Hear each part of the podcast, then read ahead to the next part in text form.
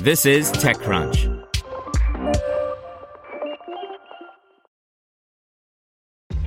This episode is brought to you by ShipStation. You know, some things take a lot of work, like sending little robots to far off distant planets. And just as that's challenging, so too is running a successful e commerce business, especially when there's so much to do. So I want to introduce you all to ShipStation. Now, I love using ShipStation because of its easy to use dashboard, which makes managing orders and printing labels a breeze and super smooth. Oh, and the customer service is just out of this world. It's exactly what you need to help grow your business. Sign up for your free 60-day trial at shipstation.com slash technews. That's shipstation.com slash technews. This is TechCrunch. Former Better.com exec alleges company misled investors ahead of SPAC by Mary Ann Azevedo. One of Better.com's former executives has filed a lawsuit against the online mortgage lender, alleging that the company and its CEO Vishal Garg misled investors when it attempted to go public via a SPAC, reports the Wall Street Journal.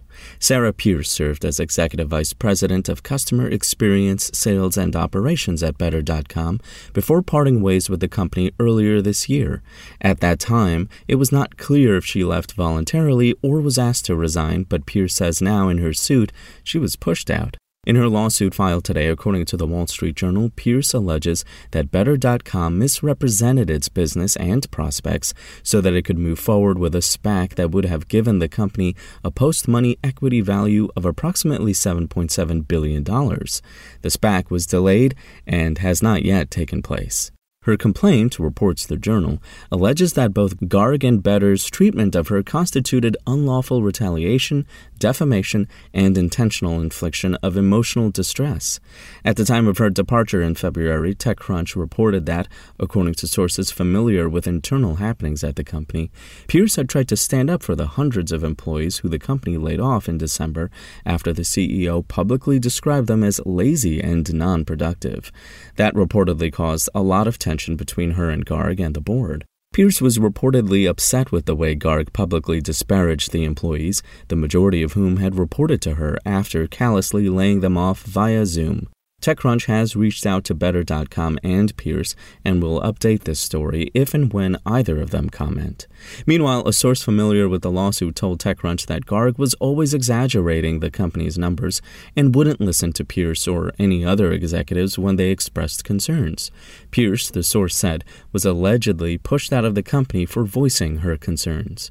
According to the S4 filed by Aurora Acquisition Corp., the entity that Better.com was to merge with, Pierce earned $856,061 last year, got a $1 million bonus, and was awarded $17.37 million in stock options. According to Forbes, this is not the first time a female executive has accused the company of improper behavior.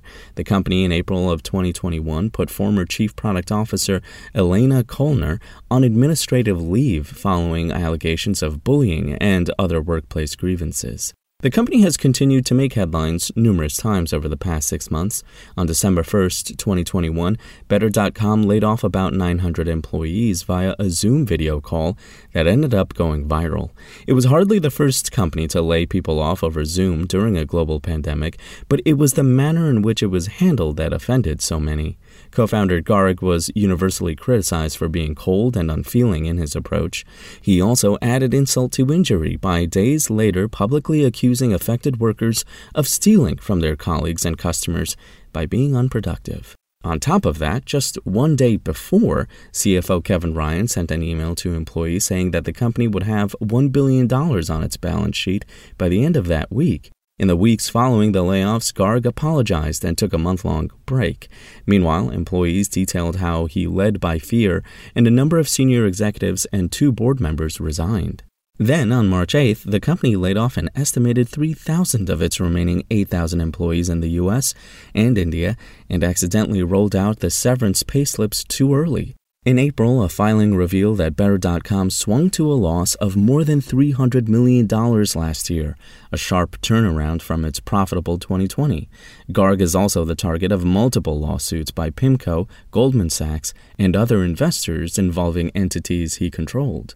In recent months, numerous parties have reached out to TechCrunch, including customers who say they lost money when the company botched their house closing, former employees who say they have not been awarded stock options that were owed to them, and still others who say they can't collect unemployment because Better reportedly did not pay the appropriate taxes. SpokenLayer. Want to learn how you can make smarter decisions with your money? Well, I've got the podcast for you. I'm Sean Pyles, and I host NerdWallet's Smart Money Podcast. Our show features our team of nerds, personal finance experts in credit cards, banking, investing, and more. And they'll help you make the most of your money while cutting through the clutter and misinformation in today's world of personal finance. You'll get clarity on strategies to help you build your wealth, invest wisely, shop for financial products, and plan for major life events. Listen to NerdWallet's Smart Money Podcast wherever you get your podcasts.